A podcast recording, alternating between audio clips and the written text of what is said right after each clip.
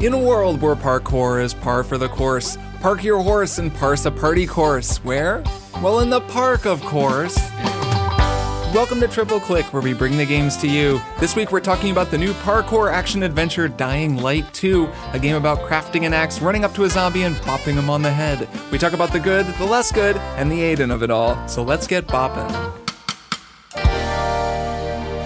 I'm Kirk Hamilton. I'm Maddie Myers. And I'm Jason Schreier. Hello. Hi there. Hey! Hello to both of it's you. Us again. Clickety click click. Clickety click click. The Triple Click crew is back again to talk about video games. I games. guess I have to say it too, because You you, two did. Clickety Yes. click click. I. Here we go. Here It's- we go. We've taken your catchphrase and we're running with it. the new Maddie Myers buy is clickety click Nothing can usurp by. Nothing. No. Nothing can because Well- that was created organically. That's Unlike true. clickety click click, which was of course created uh, among hundreds of focus groups Right. with Max Fun over several decades. Right. We really Right. tested that one. There were a lot of. We'll Had have to to, share sure the list. We're actually this the ones show that is didn't make the really cut. We're in the red because of all those focus groups. Like we are We are really in debt. desperate to recoup this It's cost. been very expensive hiring the consulting firm to, to check Wow, all of our catchphrases. But it was so useful. I mean, I feel like it's really paid off. It's so- true. I mean, we have clickety click click. We're gonna get a second T-shirt made with clickety click click. Oh on it. no. And if people want to help us get out of no, debt, that can't be the second shirt. How can people how can people help us get out of debt? Yeah. Well, they can become Maximum Fun members because, yeah, it's true. I mean, these focus groups will not pay for themselves, and these catchphrases don't just come out of thin air. So uh, we we we need your support for that and to keep making this show. And being serious, uh, it means a lot to us that so many of you are members of Maximum Fun and support the creation of this show. So yeah, if you go to maximumfun.org slash join, as you probably know if you listen to this show, because we always mention it, you can become a member of Maximum Fun, which is our podcast network. And that is cool because Maximum Fun is cool and they have a lot of cool podcasts, but also you will get bonus episodes of this show and many others. We just did a Matrix episode. We did our favorite stuff of last year. We're about to do one on Yellow Jackets, a show that for whatever reason I always want to call Fireflies because I played too much The Last of Us, I guess. and I get my bugs mixed up. But we're going to talk about Yellow Jackets, which will be very fun. That'll be out in a couple weeks or so. So you still have time to watch that show. Get your trial Showtime membership and just binge the whole thing. Trust me, when you start it, you will finish it within a few days. Um, so yeah, maximumfun.org slash join to become a member. And thanks so much to everybody who's a member and supports the show. Okay, so this episode we're going to be talking about the first of the big hot new video games that are out. But first, I just want to at least nod to the fact that acquisition mania continues in the world of video games. Not only did Sony buy Destiny maker Bungie, but the New York Times also bought Wordle, which I feel like is maybe bigger news Shocking. uh, to, Shocking to everybody. news. 'Cause I think more people probably play Wordle than than Destiny at this point. Wow. I wonder if that's true. I might, It might be. It might be. I mean, I'll tell you that Emily does not play Destiny, but she plays Wordle. I Um, think there are more all ages group chats about Wordle. Than that also seems seems likely. Um, so I don't know. I, I wanted to just note it and see if either of you had any quick thoughts on on two more, not as big but still big acquisitions. I think they should have gone swapsies. I think Sony should have gotten Wordle, and the NYT should have started running Destiny 2 as part of their game section. I just feel like it would have mm-hmm. been mm-hmm. cool. And mm-hmm. I hope to see the NYT branch out more. You log in, you play the crossword, you play Destiny, spelling bee, And crossword, You Destiny just 2. collect some loot and you toss some spheres to your friends, and then you go do the crossword. Yeah, why not? Why not? Every every Sunday, uh, you get the crossword and also a list of like the hot new what Xur find is Xur. collecting that week. Yeah, yeah. Jason, you broke the uh, the Destiny or the Bungie acquisition. What do you, You what do you think? What did you from all the people I, that you I talked broke to? it to you guys in G chat like four hours Well, before. you didn't tell us what the news was. Yeah, you Jason guys- does this you were thing where he goes news coming. Like if you think him tweeting that is annoying, imagine it in G chat. And by annoying, I mean lovable and Well, cool. I put it in G chat so I don't get the urge to tweet it. Like I share it with you guys, so I don't have to share it with like okay, the, I'll take the- it. That's what DM Um, threads are for, is to place things that you don't want to tweet. Yeah, Mm-hmm, I heard about it pretty early on Monday. Pinged a bunch of Bungie people to corroborate, to try to corroborate the news, and ev- pretty much every one of them, other than people who were weirdly quiet because they didn't want to they didn't want to confirm it. Pretty much every one of them heard about it from me, and they were like, "Wait, what? Like Sony is buying us?" so that was pretty funny. And then they all and then they had an all hands meeting like at the exact same time as the news was announced to to hear about it. Um, yeah, no, my quick impression is that it's more consolidation is is really just not a great thing for the video game industry, and it's going to keep coming, and it's probably going to lead to bad long term repercussions. Um, but the word, the move makes sense, and I've seen a lot of specul uh, like prognostication and, and pundit hats getting put on about this thing. And the one point I haven't seen raised is a point that I think is most um, relevant, which is that Sony um, has this project in the works that news of which I broke a few months ago called Spartacus, which is its competitor, planned competitor to Xbox Game Pass. Basically, they're going to merge PlayStation Now and PlayStation Plus into this big thing and be like, hey, this is our big thing from now on. It's got tiers, it's got a whole bunch of stuff.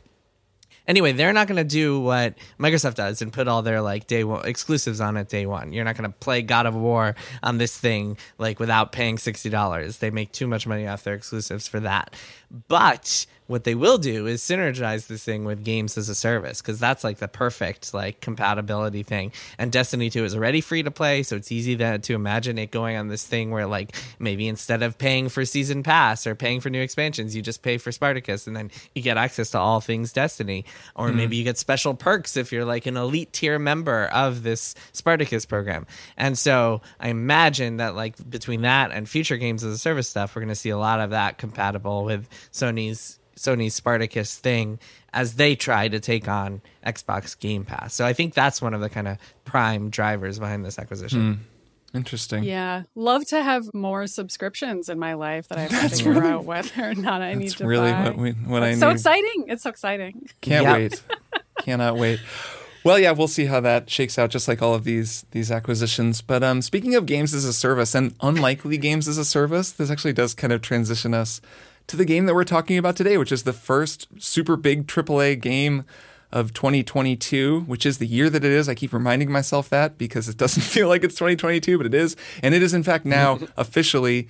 We're recording this a little earlier than we published February of 2022, which is the month that we've all been sort of dreading and being excited about in equal measure. dreading. I have not been dreading this month. I, I dreading will... the time management challenge that it will that it will uh, that it will sure. propose. But uh, but no, of course, looking forward to these games, and I, I, was excited about this one. So we're talking about Dying Light 2, Dying Light 2 Stay Human.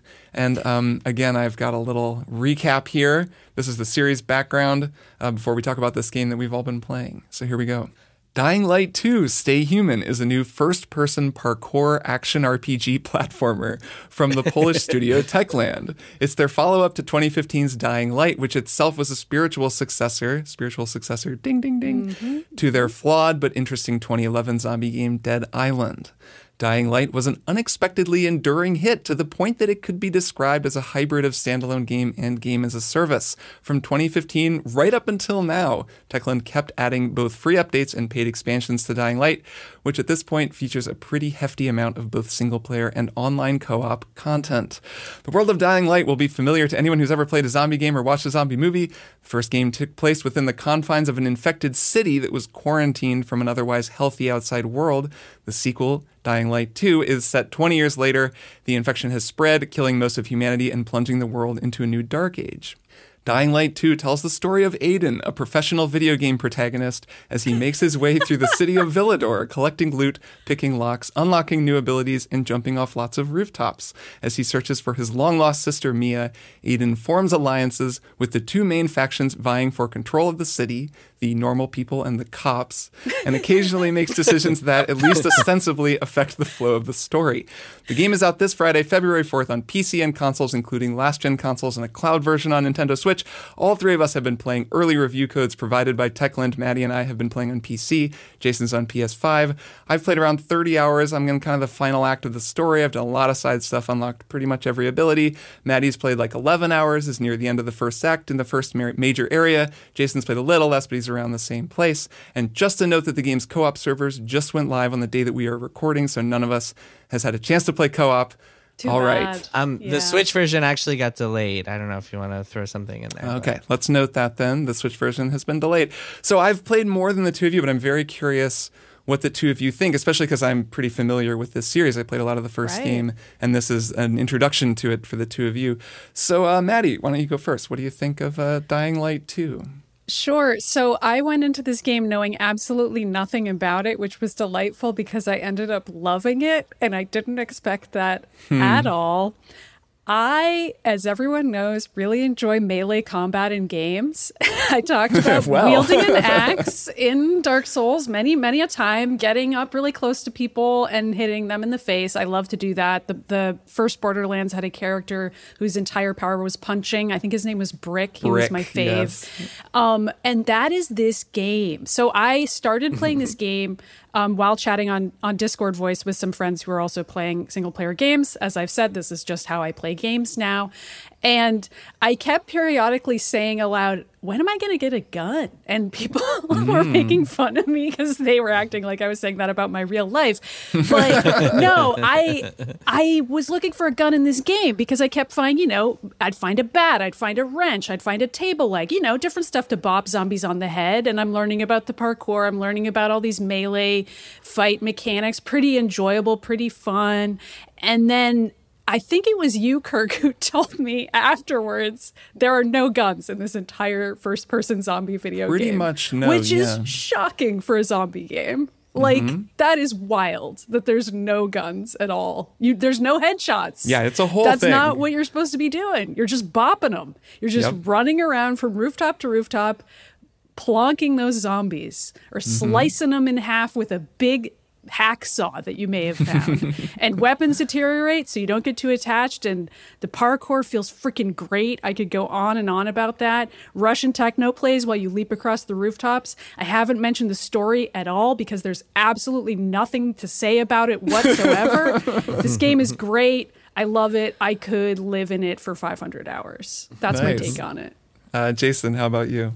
Okay, so first of all, it is hilarious that this game is descended from Dead Island because Dead Island is such a funny game that will be forever known for mm-hmm. that stupid cinematic trailer that was released. That was like this whole emotional short story. We'll link it in the show notes that had nothing to do with the I'll game. never forget it.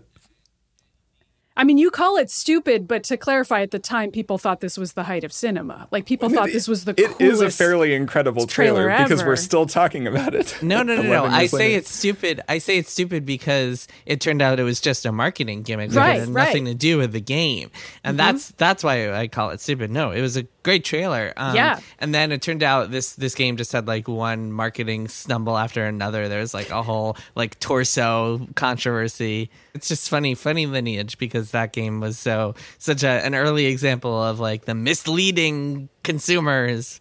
Um, Yeah. internet internet rebellion. Um, but anyway, yeah, I'm I'm digging it. Um, I have stopped playing and probably will not return because I have to go and hunt robot dinosaurs. But um, and so actually, in some ways, I think that's relevant because it's really Dying Light Two is really coming out at the worst possible time. Like if it had come out even a month earlier, I might be sticking with it, and I imagine that's the case for a lot of a lot of listeners out there who are trying to figure out what they want to play in February and are like, man, can I really d- dig into Dying Light 2 if Horizon and Elden Ring are both on the way?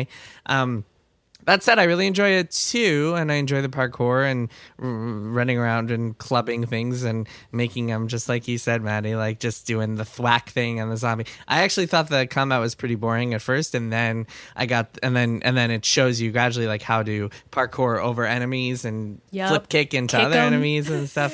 Yeah. Um, I find actually, maybe this is a controversial opinion for you guys, but I find that this game really suffers from being first person. And if it was third person, I think I would enjoy it a lot more.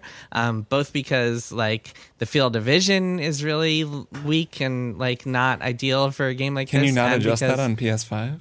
Um, maybe you can. I don't know. I mean, just in general, not having peripheral vision, which is just something that first-person games don't offer. Well, but um, more importantly, I want to be able to see the parkour. Like, I want to see my character doing the parkour instead of just like seeing my head like move up and down and get dizzy and like stumble around as I'm climbing things and sometimes not know what's going on. So I don't know. Maybe that's just a personal taste thing.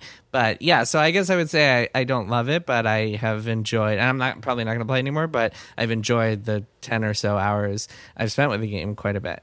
Um, Nice. Yeah. Except for like the writing and story, which I just started skipping after a while. Ugh. Yeah. Yeah, I, I get what you're saying about first person and parkour, although I don't agree. I feel like it's the only time in my life that I've thought it worked. And I say this as a person who tried Mirror's Edge and never completed it because I would either get motion sick or just be too find it too difficult at various points because that is a famous first person parkour game and it's hard. Uh, Uh, you have to like balance out landing. I remember that being hard. Like you have to hit a button to land safely in that game, among other things. It's been years, but I remember some challenges. This game is just there's one button to jump or climb, and it's just the parkour button. And you just go up to stuff and you hit the parkour button while shouting parkour alone in your office.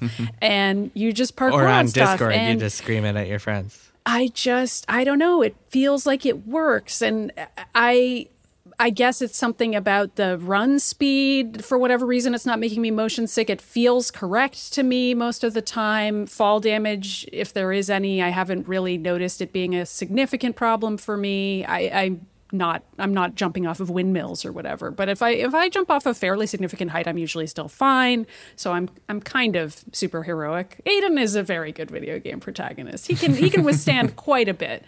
But yeah, I, I'm really digging the parkour a lot more than I thought I would, and I haven't started Horizon yet.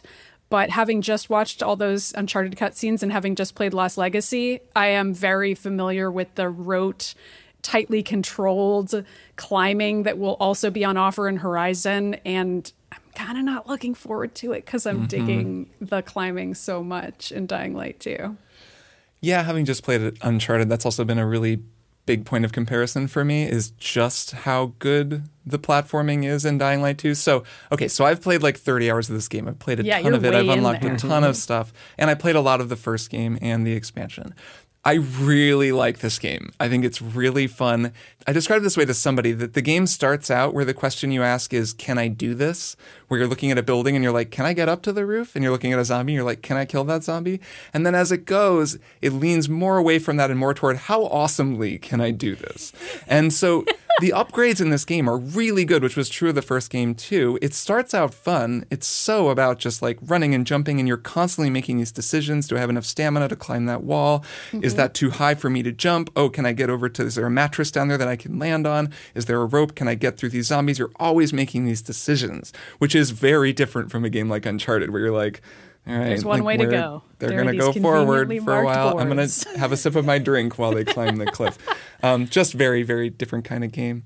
Um, this game makes so many smart changes from the first game. And eventually, like the decisions that you're making and the, the way that the parkour opens up, it's so cool. Like, I want to provide a dispatch to you both from 30 hours into the game because it really takes a while until you unlock you know, all of the moves, the, the um, parkour moves that you have, I should explain how this works. As you level up, there's kind of a parkour skill tree and a combat skill tree. They seem pretty separate at first, though, and I really focused on parkour because that's the heart of the game and that's the most fun stuff. So you get the ability to wall run. You unlock that pretty late, like kind of later on, and then you get this ability to wall run and go up a wall. So and then you can chain together your wall runs. So it's like you can go even farther, or you can land from a higher height, or you can slide, and then you can jump out of your slide, and then you can do a boost off of certain things. And the more you unlock, the more you just become like this kind of versatile, really fast kind of race car that shoots across the roofs. You also get two, I guess it's just two things. You get a paraglider at the sort of midpoint of the game or like the at the end of the first third. You get a Legend of Zelda Breath of the Wow. Wild style paraglider that you can use anywhere. So suddenly the second area of the game is like full on skyscrapers. You're so high up and doing parkour in ways that this game like makes me that like where your whole body clenches up and I really get like vertigo and it's so like exciting and freaky when you jump. Really good at that. And you're it, th- none of this stuff was in the first game. There weren't skyscrapers in the first game. And you have a paraglider. So if you fall, you can just pop it open and like just glide across the whole map like to anywhere else and it opens up all these possibilities and then eventually you also get a grappling hook this is very much um, we're in the age of the grappling hook We are. the grappling hook in this game is a little nerfed compared to the first game. In the first game, it was like the Halo grappling hook, where anything you hit with the grappling hook, it would just pull you straight to it. In this game, you have to use it more like a real grappling hook, so you can only kind of attach it to things above you. But because there are skyscrapers everywhere, you can like Spider Man your way through the city and it works. And you really feel like you're first person Spider Man once you get it unlocked. You just unlock it very far into the game. So, anyways, once you have all that stuff unlocked, even combat becomes like parkour because you can use the grappling hook to like hit a dude and it pulls him toward you. And as he's flying toward you, you move toward him and hit the jump button and it does the thing you were talking about, Jason, where you can pogo off of him and like kick someone else. So pretty soon combat, or you get a move where you like every time you shoot a bow in the air, you, there are bows and bows and arrows in this game, it goes into slow mo. So it's like combat almost becomes parkour too. And it really, I mean, it's like really pretty amazingly designed. All of that stuff, just the basic movement and combat is really, really fun and kind of becomes more fun as you play. Though I would say it's pretty fun at the beginning too, even though the game does have a slow start. I don't know. I can see people complaining about the start. It kind of takes a little bit to get going. Yeah, it's a few hours, but I, I started having fun right away. I think if you don't already like melee combat and getting really up close to a big bloody zombie face, like if that mm-hmm. freaks you out, you you are gonna have a bad time. yes, there's a lot of that in this game. but if you think that's fun and cool and uh, inspirational and just shows you something about yourself and staying human, whatever that means, then you're gonna yeah. you're gonna love. Dying well, you Light literally too. have to stay human. you do. Well, there is that is, and that's a kind of a new aspect to this game. So there are all these little changes they made compared to the first game that I always think are interesting with series like this.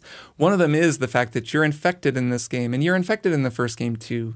I think your character's name is Kyle in the first game, and he's Aiden. oh, you're a different guy. Aiden. Oh, yeah. Oh, I just yeah, assumed I was Aiden because no, I was 20 continuing years Aiden's story, but no, this is all new. Wow.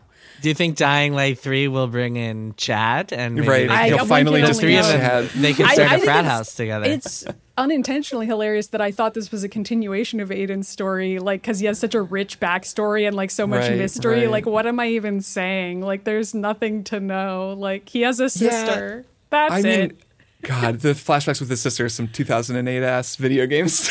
they are rough. I don't like them. no, I mean they're they're whatever. But that's yeah. one of the It's reasons that I kind of stopped playing. Yeah, I mean the story stuff. Well, we could get into that. Yeah, but, yeah, uh, yeah, yeah. Kirk, it's interesting. Kirk, uh, what do you think of like the game design choice to make it so so much of the game just takes so many hours to get into before it's enjoyable? Because that's really interesting. It's like as a designer, you're kind of caught between that tension of like wanting to like ramp up and get all the skills that you collect over time because you feel like you're getting more powerful over time, but at the same time, if it's not as fun as it could be at the outset, what do you do? You know, so my thought on that is, and it ties in with also some of these changes that I think are so interesting that they made from the first game. It feels like a sequel to a very successful game because Dying Light was very successful and did very well for Techland. And it's kind of cool that they became this studio that just had this game that was this just sleeper hit. It just kept doing well because it's really fun. I mean, I've played it, it was a great game. And it has this just core audience. It's it's a big meaty cheeseburger of a game with like a Your just- name is it's very immersive. Your name is Kyle. Your name is Aiden. You know, you're just going around doing side quests. Definitely a cheeseburger. What makes something a cheeseburger of a game? Just it's like big and rich, and it just has all the meat and cheese. Gets all over your face. You got to eat Yeah. it over the sink or like with a bunch of napkins. Uh-huh. yeah. It's just it uh-huh. is like it's a big ass game. There's a ton in it to do, and it just kind of has that quality to it. And it's also kind of lunk-headed in this way. Like I think that it ties in with the writing too. It's just sort of like it's not try it's not super smart. It's just like here's a bunch of stuff and also it's super fun. So like have a good time. And that's basically the game's approach. And I think there's a confidence in the pacing where they're like the people who are going to play this game, and we know there are millions of them because they millions of people played our first game, they're going to play and they're going to keep they're going to have fun the whole time like unlocking stuff and we don't want to give you too much too early on and it's like you're always unlocking new stuff and that's kind of a cool thing to play 30 hours and like I got the cro- or the grappling hook like 25 hours into the game or something yeah, that's wild. and then when I got it, it was really cool because I was like, yes, I have this new cool thing. It was I was still having that feeling of, you know, a new way to have fun with the game, which mm-hmm. is I think confident and cool. I think the only people who would really complain about the pacing of it would be people who are like on a time crunch. Yeah, who might be thinking to themselves, I need to play Horizon after this and then Elden Ring for my job. Those people, Exactly. you mean? Yeah, yeah, yeah. But not the people who are just excited for Dying Light 2 and only care about that. I mean, those people. And there are a lot of those people. I mean, Kirk, you're also there are also players out there who maybe have more money than they do time, and so they're not trying to choose. They're trying to choose what's going to fill their time this month. Right. I think I, I get that, but I think that the important distinction with this game is that I think it is very fun from pretty much the drop. Like it's cool at the beginning. It's fun. It's it's challenging. It's scary. It's like a, a thrill. And then it just gets more elaborate and you're always kind of getting new stuff that makes it even more fun. And at the point I'm at now, I'm like, good lord, like I'm like flying around the city doing all this cool shit. And I'm like, this is awesome. But the whole path to get there was fun and something that I would easily recommend, especially to anybody mm-hmm. who liked the first game.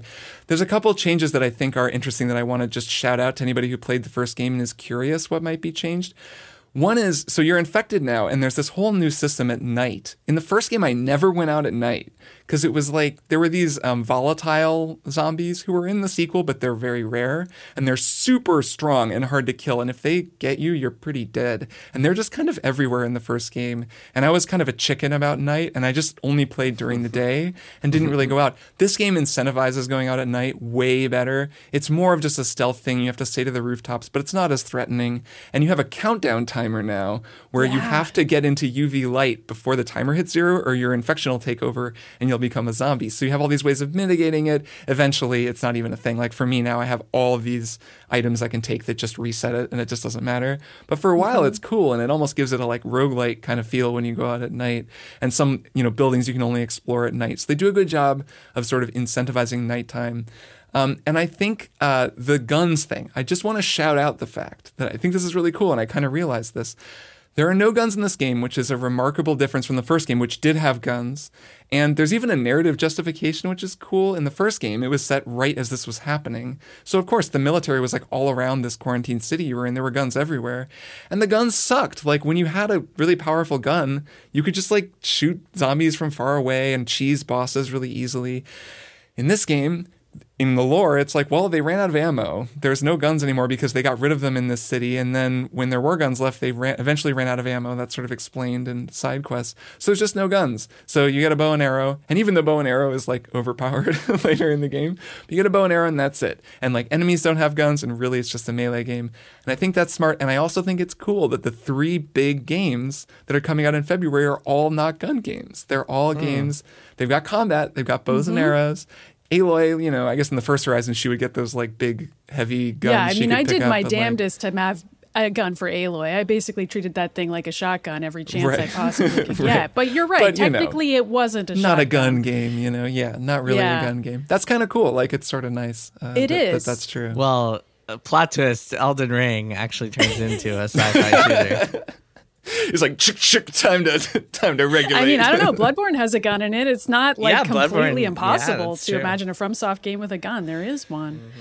yeah, yeah, if that counts. Dying Light is so awesome. I feel like it would easily be one of my favorite games if the story were any good at all. yeah, let's talk I about it a little just- bit. Let's talk about because they make a big deal of it and they clearly really care about the story. Like it's Do they? it- well, the game does. The game takes the, game narrative definitely very does, seriously. yeah. That's what it I mean. spends so much time on the story. There's a lot of it. There's so much of it. There's so many playable flashbacks. It's like so dreary. It's kind of like a buffet advertising how many options there are. That's how I would Yeah. perceive the marketing of this game's story. It's like you'll have as much flavorless mac and cheese as you could possibly stand to eat in one day for just $10. And it's like, wow, you might feel kind of sick but you later. get so much of it. You can pile your plate with mashed potatoes. yeah. Yeah, it is bland and I it's too bad. And it also means though that anytime I run into a story element that I think is good, I'm so excited by it and I'm like, "Oh, I really hope they do something with this." And then So yeah, so I'll there. say this for the story: it's weakest at the start. Yeah. There's way those flashbacks pretty much stop happening like after the first act. Also, the two factions in the first half are both awful. Like I. The cop, the fascist cop jerks suck, obviously, but then also the like nice people are cool, but then the people you're working with are real Yeah. assholes, and it's kind of like I think you're supposed to think they're both bad because you know both sides are bad, of course. But I thought everyone was just supposed to be a jerk in this game, and that was. I the think whole they point. are. Yeah. So It's- Hmm. well, no, because so just now that I've played farther, I will say in the second act there's way there's several better characters on Okay. those of both factions really. Um, they're the guy, the people in charge of the cops are still like fascist cops, and you learn more about them, and it's like their whole culture sucks. Like it's like it really is like if you steal, you lose a hand. If you lie, you're whipped in the public square. Like they're really like Yeah. they're full on mm-hmm. that thing. But there are some characters over there that are, you know, they're at least interesting. Like they seem like people. They're not just these kind of wooden archetypes like in the first part. And there's just more interesting characters in the sort of just regular civilian side. Plus, that's where mm-hmm. Rosario Dawson's character turns up. By the way, funny side note: when I was playing this game, I was convinced that Troy Baker was voicing the protagonist because he's such a Troy Baker type, but it's not him; it's this other guy. And meanwhile, I was like, "Oh, who'd they get to play this Rosario Dawson type who turns up and is actually a main character?" And then I realized, like, I was like, "This actually sounds like it's Rosario Dawson." And then I looked, and it is in fact um, her. She's actually her character is cool. She's kind of like the ultimate badass chick, you know, who becomes your good friend. The Ahsoka Tano, if you will. Yeah. Very much. But I will say she is too good for the material they're giving her. But she's fully, she's a good actor and she's like delivering her lines. And like really, she carries a lot of the story. She's a major character and she's good. So, like, at this point, in the story where I am, which is a lot farther. It's I'm I'm not like super invested. It's all a little bit just like oh, there's factions. They're each trying to whatever control the city. Who really cares? Like it's not mm-hmm. even on the level of like Fallout or something that's like Yeah. weird but kind of works. It's it's mostly blah, but it's it's much better as it goes. It's at least just like I'm kind of into it. And then there have been some story missions, in particular one where you climb a skyscraper that are like knockout great. Like where it's just the story's cool, it's fun, it's campy, it's like aliens one minute, and then you're outside of this building and people are on your radio being like, "What are you doing, you madman?" And you're like swinging around this insane skyscraper, and it's like pretty cool. So it, it the story kind of gets better as it goes. On the factions tip, I was looking into them today just because I was curious about whether it mattered which faction you picked. Of course, I didn't choose the fascist cops. Yeah, 'cause who I, I would? can't imagine why that didn't resonate with me, but I didn't choose them. And I found an article, and I don't know if this is true or not, but the pre it was a preview somewhere that was presupposing that the cops were easier and that they had better weapons. And I just wanted to say if that's true, if anyone is pla plays Dying Light 2 and actually chooses the cops, I assume almost no one is. None of my coworkers who are playing did, so I can't verify this.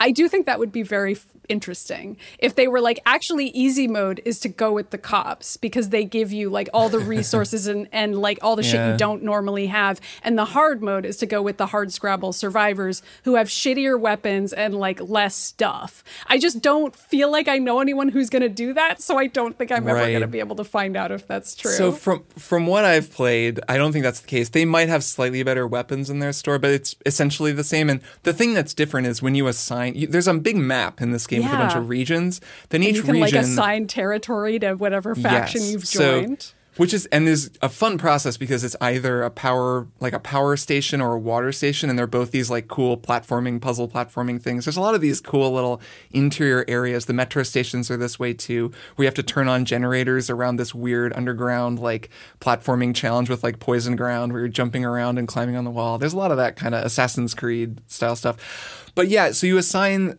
what the region once you unlock the power station and turn on the power, and you can give it to either the PKs, they're called the peacekeepers, who are the cops, or like what are they called, the Bazaar people? They're like the normies, like just the normal people. Which it is weird and narratively weird that you would ever go with the cops because just Yeah. time and again, like everyone like is telling nobody you. likes them even No, the Rosario main cop Dawson is like, fuck the cops, like and I feel like the guys. main cop. I'm trying to remember what his name is. I want to say it's Aiden, but that's the It's main character's Aitor. name. Aitor He's Aiden too. Aitor. Okay, so there's Aiden and Aitor. I feel like Aitor also hates himself in a weird way. Like anytime you talk to him, he's like, "Yeah, I'm sorry. Like I'm a cop, and like we're assholes, and I can see why you wouldn't trust me. But like, have you considered trusting me?" And I'm just like, "Dude, you could quit. Like you could leave all this behind. Like come yeah, they're bazaar." they're a weird faction, and he's middle management. There's like other people above him who there's like one guy who doesn't even like the PK and is sort of just it's all kind of dumb on that side of it. But when you assign the faction, uh, when you assign the territory to a faction. if you assign more territories to a faction, you unlock better perks. And the survivor side of it, it gets you like better zip lines and like better vents for your paraglider. But if you do the the PK, the peacekeepers, the cops, it's like better traps on stuff are set up, and then eventually you get like a crossbow that I don't know that you can get any other way. So you Mm-hmm. do get like this one weapon, but whatever you get a bow, it's the same difference. Who cares? Like I'm I, I'm not sure it really makes a difference. That's my Mm-hmm. sense. And then there are some narrative branches. I don't. I can't really say how big of a difference they make, but I will say, like, I've really pissed off the cops at this point because I keep siding against them, and I can still do all the side quests in their base and, like, you know, still go there. Like, it's not like they're attacking me on the street, so it's That's not. so funny. Yeah. Talk about a fantasy. Like you've just thoroughly screwed over Yes. the cops at every turn, and yet you can still walk into all their bases and they're Yep. like, "Hey, Aiden, Right. here's this troublemaker again. Like, I guess we'll give him another mission. He Yeah. won't do it, and he will tell our adversaries about it. But Mm-hmm. oh well. It's funny. You would think that people would have learned from Skyrim, where there's a giant civil war going on, and you can side with either side, and then happily like go into the territory of either side, no matter what, no matter which side you're helping fight for. You just see everybody. yeah, don't um, they know you're a video game protagonist? Shouldn't they know not to trust a Yeah, damn thing you say? Games just have not really, I don't know, adjusted since then. It's a tough challenge because, like, you're you're. It's if the alternative is walling off a bunch of stuff for people and being like, well, you can't get all that's the these side quests, like, or you have to play it twice to see the entire game, which is annoying for a different reason. Yeah. And you kind of do because, or like if there's there's some stuff I think you can't get on a single playthrough just because like some upgrades, but it's pretty minor because again, like this is like, meant to be very pleasing and to just give you all the stuff, and Mm-hmm. and in the end, I would prefer it to be that than to be a game where they're like, ha, surprise, like you can't access half the map now and you'll have to play it again because you know it makes narrative sense. Mm-hmm. As a cop, enjoy Right, your have to be a- punishment, peasant. You'll have to be a cop because you made the morally uh, better decision. Can we talk about how dreary it looks? I think one of the other reasons It that is I'm a little down on it is that like walking around, everything looks the same. Everything is incredibly dull. And maybe Kirk, maybe this also gets better in 20 hours in, just like everything else. I'm sure compared to Horizon, like Horizon's probably like a Lisa Frank game. I don't know. I haven't booted it up yet, but it's, it probably looks great. There's probably beautiful waterfalls. Yeah, I can't really talk about Horizon yet. In a couple weeks, I'll talk about that. But like a lot of games look gorgeous, and like this game, I'm just playing, and everything is just so ugly and dreary and brown and muddy, and um, the zombies just look awful. And I'm just like, man, I don't really want to spend a ton of time in this world. Mm-hmm. Yeah, they should have made the zombies hotter. That's a good point. exactly. We need attractive zombies. They look so ragged and unhealthy.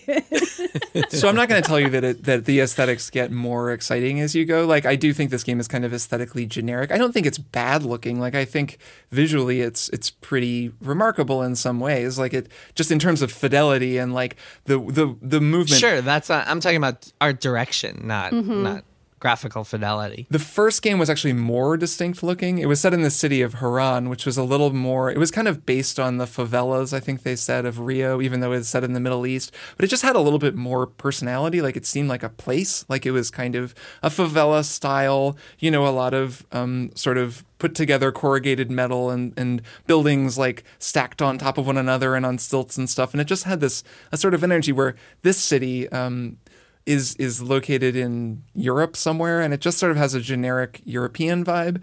It's not terrible, but you know, once you get downtown, it's like, oh, now it's just a city. Like there's kind of skyscrapers and all right, and like it, it's never that remarkable looking, even though I find the feeling of moving through it and the you know the parkour and like the the motion and the way that it looks as I move to be really cool. I do want to shout out also this is a thing to listen for anybody playing this. Uh, Maddie, you mentioned the techno music that plays. Yeah. At the the best moments of this game are always underscored by music. It'll start and it layers. They do a cool interactive music thing, and I want to I want to call this out for people so they can listen for it. They do this thing where you're running and it's like playing the music, and then you jump, and the score dynamically adds a high pass filter.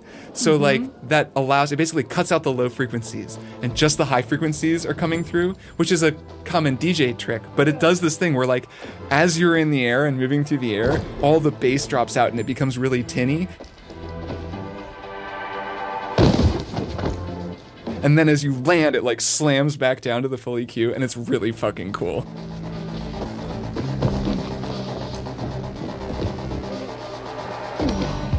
yeah.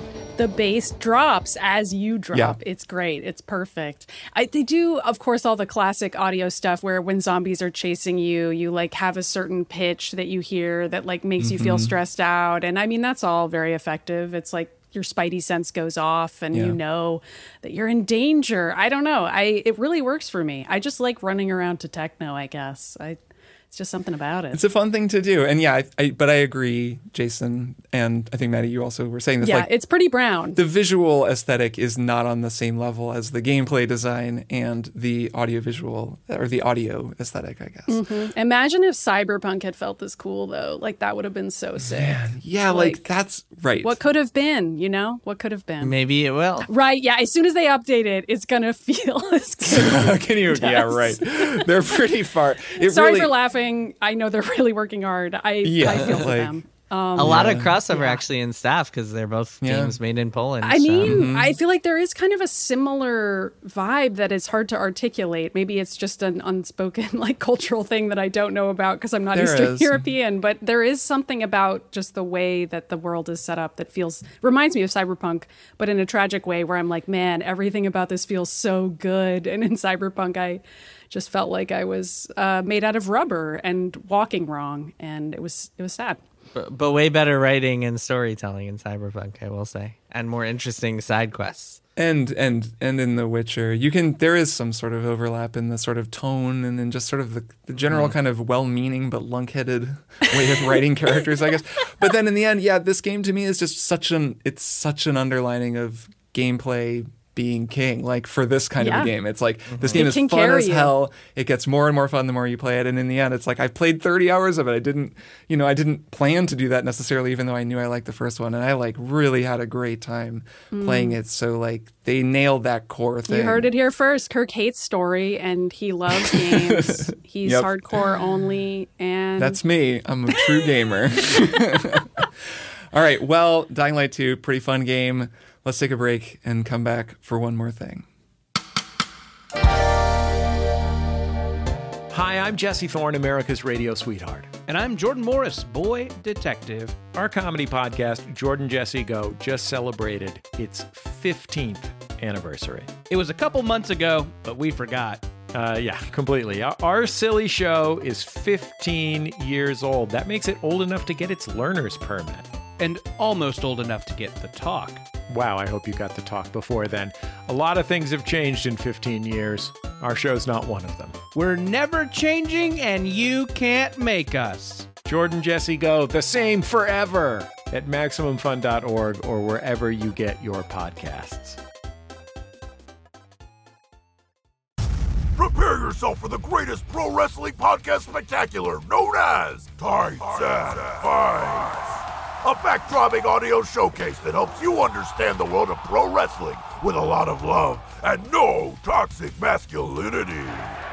Featuring hosts Danielle Radford, Time to kick butt and chew gum, and I'm all out of butts. Lindsey Kelk, I'm a brutal Brit, and my fists were made to punch and hit. and Hal Lublin. I was doing the voiceover this whole time. Hear us talk about pro wrestling's greatest triumphs and failures. And make fun of its weekly absurdities. On the Perfect Wrestling Podcast. Tights and Fights. Every Saturday, Saturday, Saturday on Maximum Fun. All right. And we're back for one more thing. Uh, Jason, why don't you go first? What's your one more thing?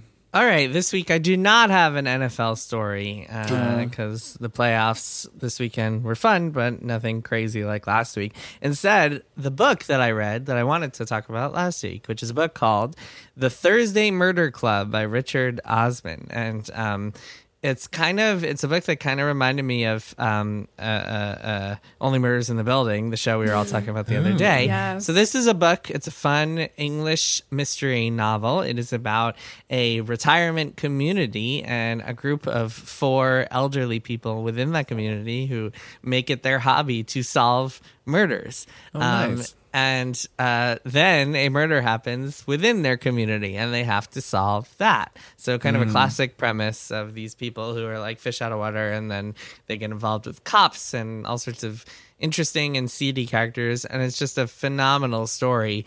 Um, largely because it stars these four elderly people who just like are under under um appreciated at every turn or like people people look at them and and um Mm-hmm. Underestimate They're that. unassuming. underestimate them that's the word i was looking for they are underestimated at every turn and people look at them and just think that they're incompetent because they're old people and really classic not. Angela Like, um, Lansbury. Murder She Wrote. Yeah, yeah, Yes, yeah, yeah. it is very murder she wrote. Um, one of these women, uh, this woman named Elizabeth, is just incredible. She's um, I don't know if this is a spoiler to say, but she's she's more she's very capable because of her career. I won't say what it was, Okay. but um, she's extremely capable at pulling off these devious schemes and plots and finding ways to solve the mystery. I mean, her former career, presumably, if she's yeah, yeah. Before Yeah, she yeah. went to the retire, her former career, um, and she is a great, great protagonist. And uh, I found out at the end of the book that it's like it's already become a franchise, and they're working on a new one. Uh, the, or the author has already written a new one, or, or just published a new one, or something like that. So, um, pretty good stuff. Uh, highly recommend it. Once again, called the Thursday Murder Club Nice. by Yeah, Richard. Orman or Richard Osman. Yeah, that sounds like it could be another one that becomes a TV show or a movie. There's that new Apple show, The After Party, and now there's Yeah. and there's like only murders in the building. I feel like murder mysteries are are going to be very hot for the next few years. Yeah, The Man Who Died Twice is the sequel to this, and it came out in September. So I gotta go buy it. How is there not already a book called The Man Who Died Yeah, Twice? that's what? How is that It's a good feels familiar? Like that feels like It's a, a Nancy. Drew book from like the 60s. Uh, it sounds like a James Bond. It sounds like a, little James bit. Bond movie. Mm-hmm. Does Yeah, sound or kind of. Bondish. All right, well, I'm going to go next because mine is pretty quick, but it's just a thing I've been doing for the last little while that I wanted to to give a little PSA about, and that is I've been roasting my own coffee. right on. And this is not a TV show and it's not a video game, but it is something worth thinking about doing. People are gonna see roasting coffee in the show notes, and they're gonna be think like, "Oh, what what Oh. new what new TV show They is could that?" make- we play games about unpacking boxes and power That's washing true. your driveway. they could make a yeah, coffee I roasting did have game. unpacking as my one more thing, and I had to specify it was a game. Coffee Yeah. roasting game. Um, I'm sure there's been a coffee roasting mini game somewhere There in should something. be. That is Soothcore, as you would say, right? It's really the kind of thing you'd have to do in like Grand Theft Auto. You know how they always do random stuff in Grand Theft Auto? well, there's hot coffee. There's yeah. hot coffee. It's sort of different. Right. So, yeah, okay. very different. So roasting your own coffee. So I like coffee. I drink coffee every morning, and um, have over the years sort of accumulated. Mostly, my brother-in-law is a fantastic like coffee expert who like is super into it and has been into it for years. And he roasts his own coffee and has like this nice roaster. And whenever I visit, the coffee he makes is always like so good. I drink it. I'm just like, this is what coffee is supposed to taste like. It's amazing. And over the years, they've like for Christmas they got me a nice coffee machine, so I've kind of got pretty good a good grinder, and you know, so I was like getting serious about it. Okay, I'm gonna really measure out my ratios because the coffee to water ratio is important. I'm gonna figure this all out, and I kept being not that happy with my coffee, and in the mm-hmm. end. What it comes down to is you can have the best coffee machine in the world and the best grinder and do everything right. If you're making coffee that you bought at the store, you're pretty much making stale coffee. If you bought it at the grocery store, it was probably roasted like a month ago at best, or maybe you're just buying stuff that like who knows, like Starbucks coffee beans.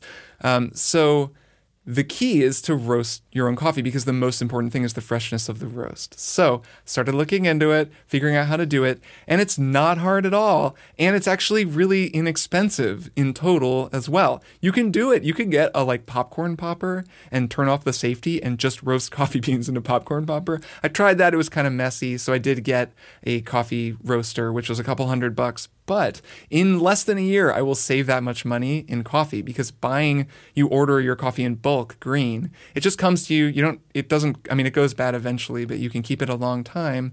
And then you just roast it like a batch at a time, like a, a week's worth of coffee at a time, maybe a pound each time. And it's so much cheaper in total. You'll save a lot of money and your coffee will be way better. And it's also kind of a fun hobby. So I've been having a good time. I'm making the best coffee I've ever made. It's been super fun. I just kind of wanted to share that with anybody out there who likes coffee and has been thinking, what if I what if I had way better coffee and also saved money? You could get into hmm. roasting your own coffee. What if I made this hobby more complicated? Yeah, I got very obsessed with coffee toys. Of, of Mm. a variety for a while in my life, and then I just went cold turkey. No, I don't have coffee at all anymore. It's Oh, all that's for me. right. You don't even drink coffee. Yeah, that's another way to I go. don't. That's valid. But I, I, will say it's an extraordinarily fun hobby. And I, I completely understand where you're coming from because you can always further perfect. oh, sure. And, the- and it's just so good when it's freshly roasted. Oh, It's like, yeah. oh, yeah. man. But what if it were a little better? That's Anyway. true. That's true. I could get the even better roaster. I could get a barrel Right? roaster. No, I'm it is a slippery slope. I'm very but you- tempted. But it is a the the jump just to roasting your own is is very significant. Oh, sure. All right, uh, Maddie, what is your one more thing? Mine is the the 2021 remake of West Side Story. I don't know if I should call this a remake. I don't know what to call this. It's just Uh, another the Spielberg adaptation. There is there is a Steven Spielberg adaptation of the musical. I think of it as a remake because I mean it has an actress from the original yeah, movie. Rita Moreno. Rita Moreno who plays a version of the character Doc. Very so I am a huge fan of West Side Story. It was my fav- one of my favorite musicals as a kid. I, I only pause there because I can't pick a favorite musical because I was one of those kids.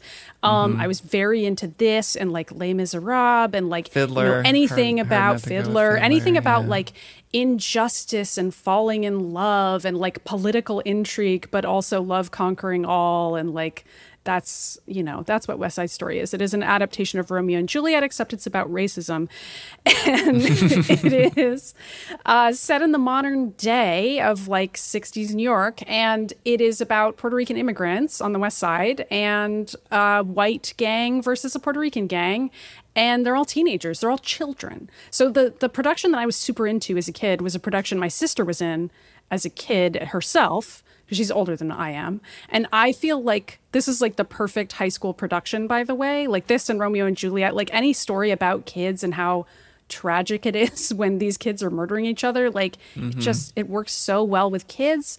And the woman um, now I'm who imagining a battle royale high school production. I mean, the movie Battle Royale, part of what is so intense about it is how young all of the characters are. in Right, it. but I mean, imagine it as like a play in high school. That'd be incredible.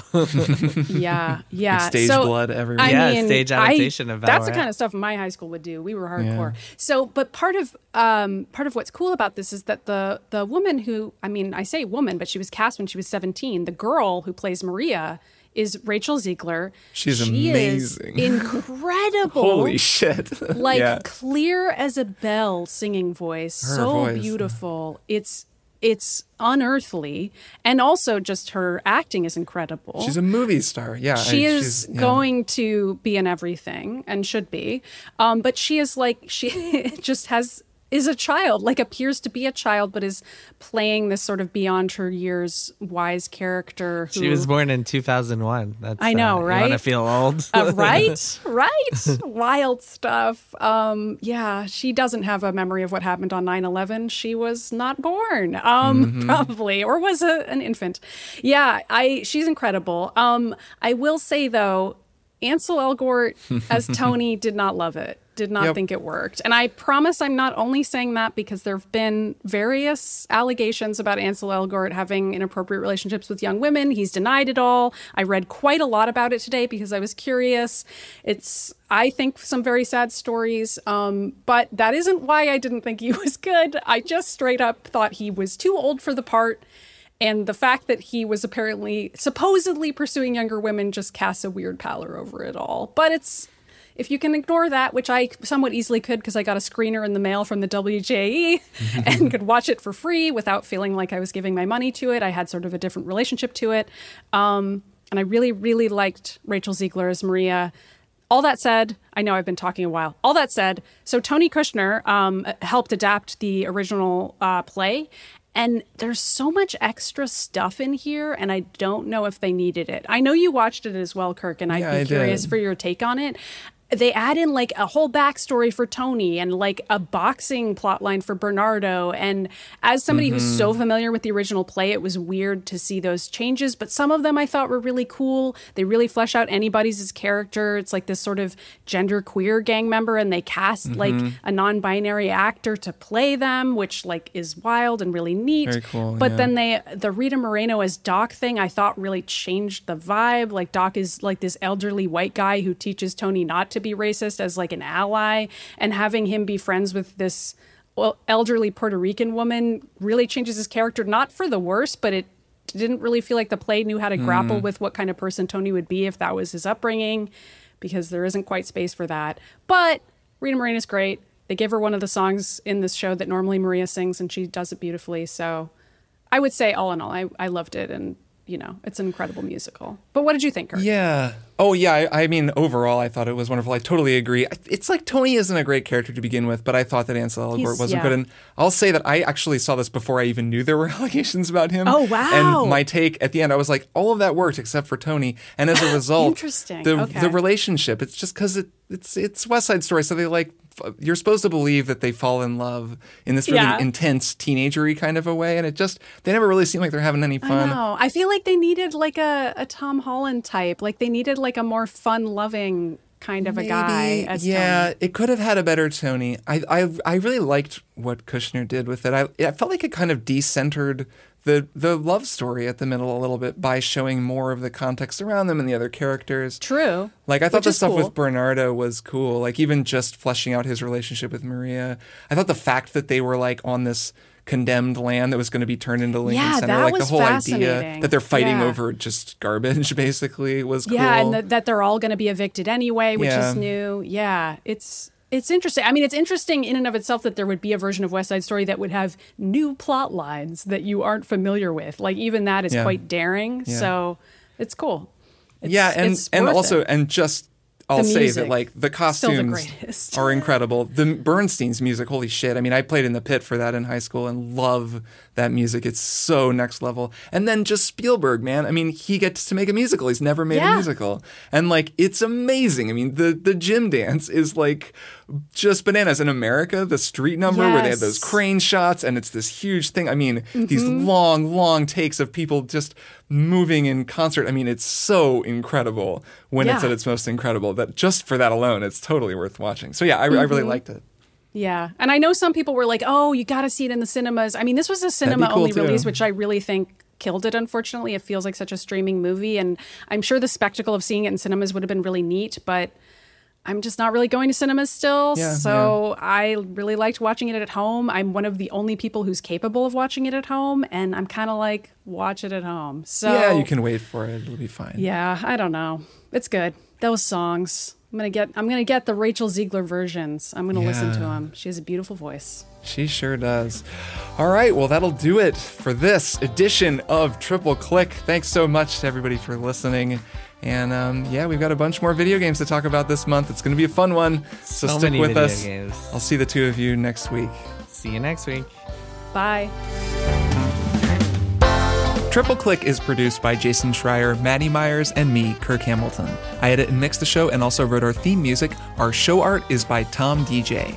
Some of the games and products we talked about on this episode may have been sent to us for free for review consideration. You can find a link to our ethics policy in the show notes.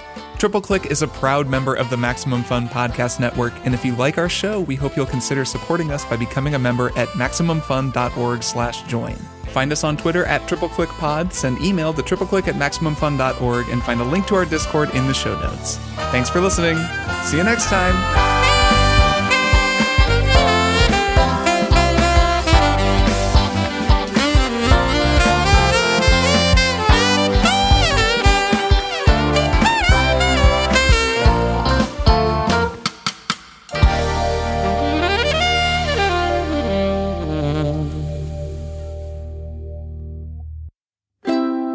MaximumFun.org. Comedy and culture. Artist owned. Audience supported.